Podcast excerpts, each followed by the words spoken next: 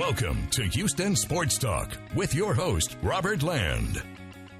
Thanks for checking into the best Houston sports podcast. And joining us is 49ers insider Tracy Sandler, who hosts the Tracy Sandler Show for the Believe Network. And since the Texans are rapidly becoming 49ers South, I wanted to get you on. Tracy, great to have you. And what's been the reaction from Niners fans about DeMeco leaving San Francisco and landing here with the Texans? Well, I mean, everybody was obviously very sad to be, see DeMeco go, but it was expected. I mean, I, I, think we would have all been pretty surprised if he didn't end up with a coaching, a head coaching job this offseason. He was a pleasure to cover. He's really just such a fantastic person and fantastic at his job, but it will certainly be a big loss for San Francisco, but something they're getting used to as they seem to lose a coordinator every season right now. Did it seem like DeMeco was just a continuation of Robert Saleh when he left, the former DC there, or was there a difference in personality or a style? What, what was DeMeco like?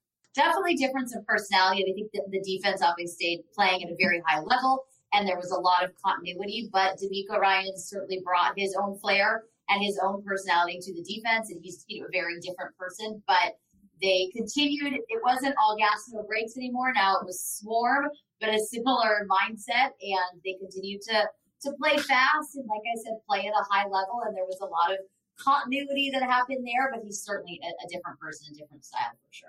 He sort of has electrified Houston. I mean, is that the sense that you, is that what you guys were thinking was going to happen as soon as he was hired? I would think so, especially because he's going back to where he played and where he had so much success and he was so beloved. And I think the Texans could use someone to electrify them and get everybody excited because it's been a tough couple seasons in Houston, but I assume that would be the case because he was so beloved there and, and they're so excited to have him. Well, the Texans continue to hire 49ers. Uh, on Tuesday, they hire 49ers secondary coach Corey Undlin as their defensive passing game specialist. But the most important hire here, and the one everybody is talking about, is Texans OC Bobby Slowik, who spent the last few years coaching the Niners on both sides of the ball. Last year as the passing game coordinator in a season, Tracy, where you went through four quarterbacks, just a massive challenge for a passing game coordinator. Was Coach Slowik a guy you heard much about this year, or was he on the radar for Niners fans over the last few years? Was certainly on the radar. I think as as each quarterback did go down and new quarterbacks came in, he was somebody that did become more important, more and more important because I've used that word continuity again, and that was something they wanted to keep in the passing game. And he did a good job there. But he was, you know, he was someone that maybe wasn't talked about a ton. We as reporters obviously knew about him. We had the opportunity to speak with him a couple times in the off season, but he was very important to this offense. I would say he and Brian Griese became two of the most important people in this offense because you Brian Griese who had to coach all these different quarterbacks and he did so well. And Bobby Slowik who had to keep the chemistry going and keep the game plan going and did a, a really good job, especially when you look to what happened with Brock Purdy and him coming in there and those final games and just doing such a fantastic job. So he became somebody that was even more and more important, in my opinion, as the season went on and became more of somebody that was talked about just because of circumstance too. Yeah, I was just wondering, like in, in San Francisco, is there a concern to to losing all of these type of coaches there, or do people just feel like we've got a great system in place, we got a good infrastructure, it's not going to matter a whole bunch?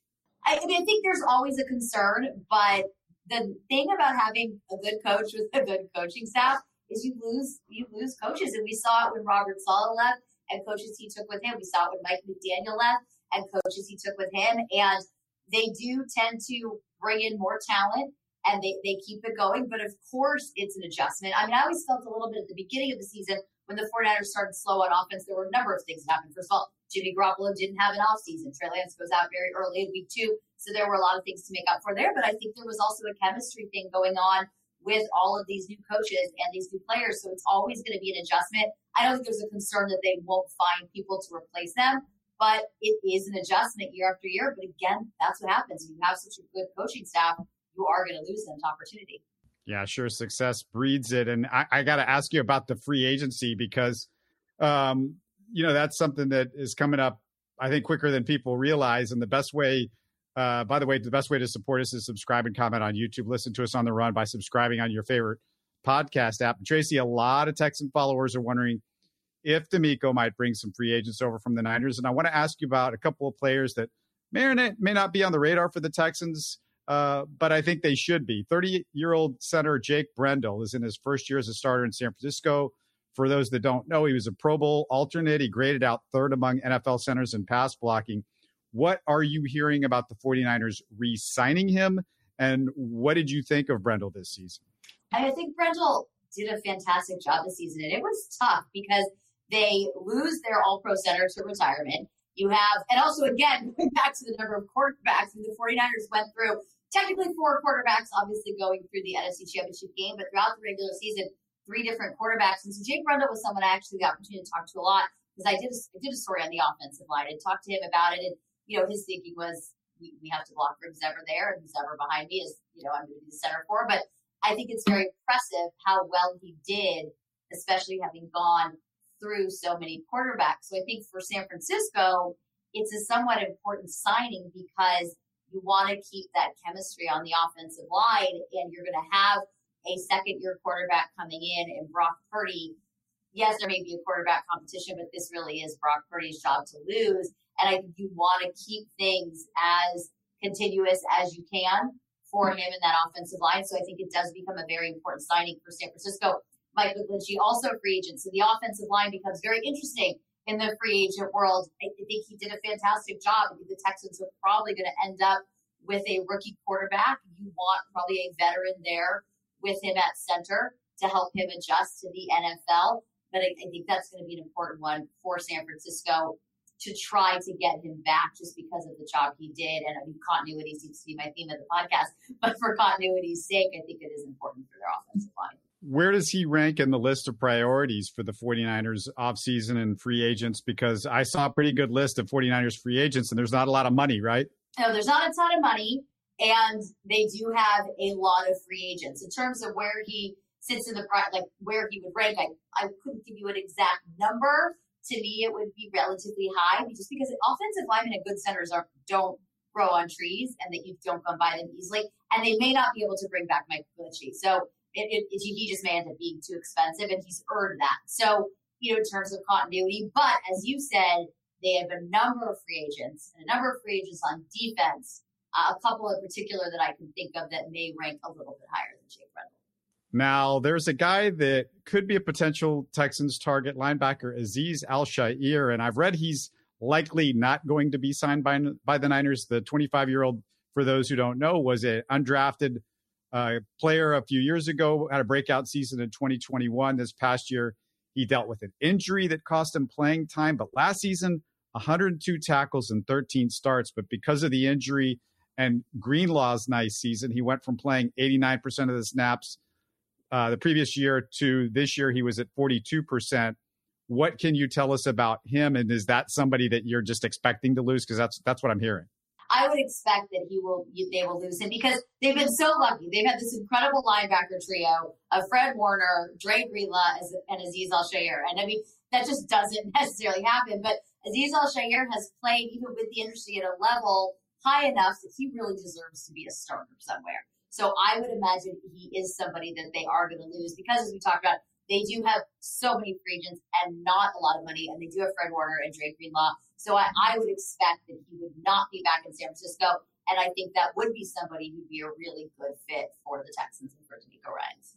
Just out of curiosity, while I got you here, I'm, I'm interested. What are the 49ers fans thinking as far as the quarterback next year? And what do you do about Trey Lance? And where do they feel about Purdy? Do they think that he's the guy you go with at this point, or how do you handle all that? I, mean, I think Brock Purdy certainly. I don't, I don't what I think fans are definitely uh, on on the Brock Purdy trade and 100 percent as a reporter covering the team. I mean, from what I've seen, Brock Purdy has earned that job. I mean, he to me, he's done everything he could do and shown everything he had to show to get that job. But I've had a couple people say to me, "But the NFC Championship game, well, the NFC Championship game, is UCL was torn on you know the second play or very early in the game. So to me, this is Brock Purdy's job. I think there will be a quarterback competition in training camp between him and Trey Lance. But to me, it's way more Brock's job to lose than Trey Lance's job to win. And I think as of right now, they keep Trey Lance on the roster. He is Brock Purdy's backup. The question is, do they bring in a veteran so that they have a third guy in there? But that gets tricky too. If you're committed to Brock Purdy and Trey Lance, you're only going to be able to bring in a veteran at such at a certain level because that person really isn't going to play. But to be Brock Purdy is going to be QB one of the San Francisco 49ers next year. It looks like it will be a six month rehab for him. And he really has shown that he deserves a job. And something I talk about a lot is what has stood out to me is how much Kyle Shanahan trusts Brock Purdy. And that's not necessarily something we've ever seen with him and other quarterbacks. Yeah, it's interesting because you never get uh, a starting quarterback with the seventh round pick, and the Texans are trying to figure out what they're going to do, and they're at, at, spot two, and it's nerve wracking to try to come up with a quarterback uh, in that spot. But you know, to to have a guy in the seventh round, it would just be, you know, that, that that's an amazing thing to happen with the 49ers, and I guess as a fan base.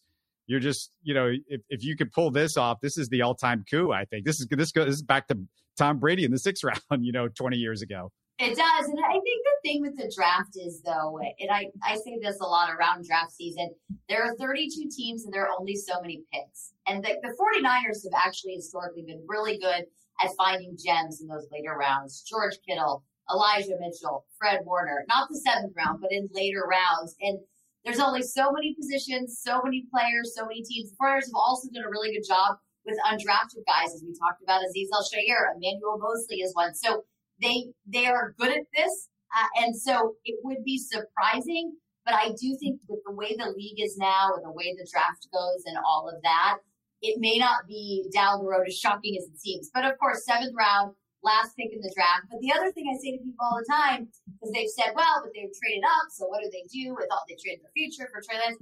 You know, if there's no Trey Lance, there's no they don't draft Brock Purdy.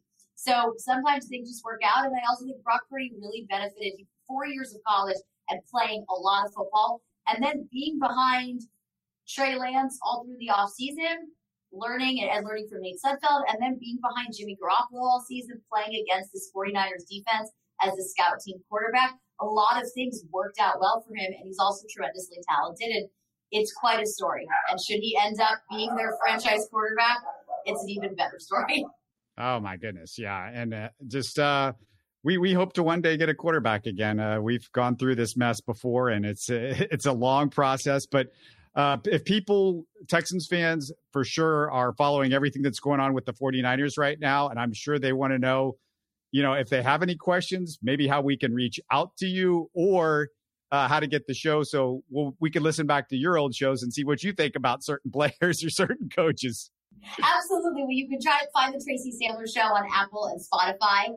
Uh, you can follow me on Twitter at 49ers Fangirl, on Instagram at Tracy Sandler, and those are probably the best ways. And then our website, fgsn.com. But we've we've talked about a lot of the things we're talking about now on the Tracy Sandler Show. So definitely check that out and continue to check it out over the next coming weeks.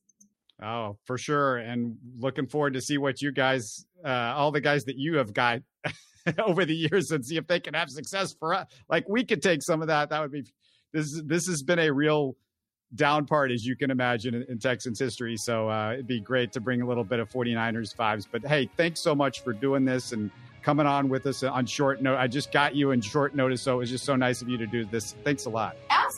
Absolutely. Thank you for having me. It was fun. You're listening to Houston Sports Talk. Hey, don't forget to support us by subscribing and commenting on YouTube. You can always listen to us on Spotify, Apple, or your favorite podcast app. Tell your friends about us and share our show links on social media. Spread the word, everybody. Thanks for listening.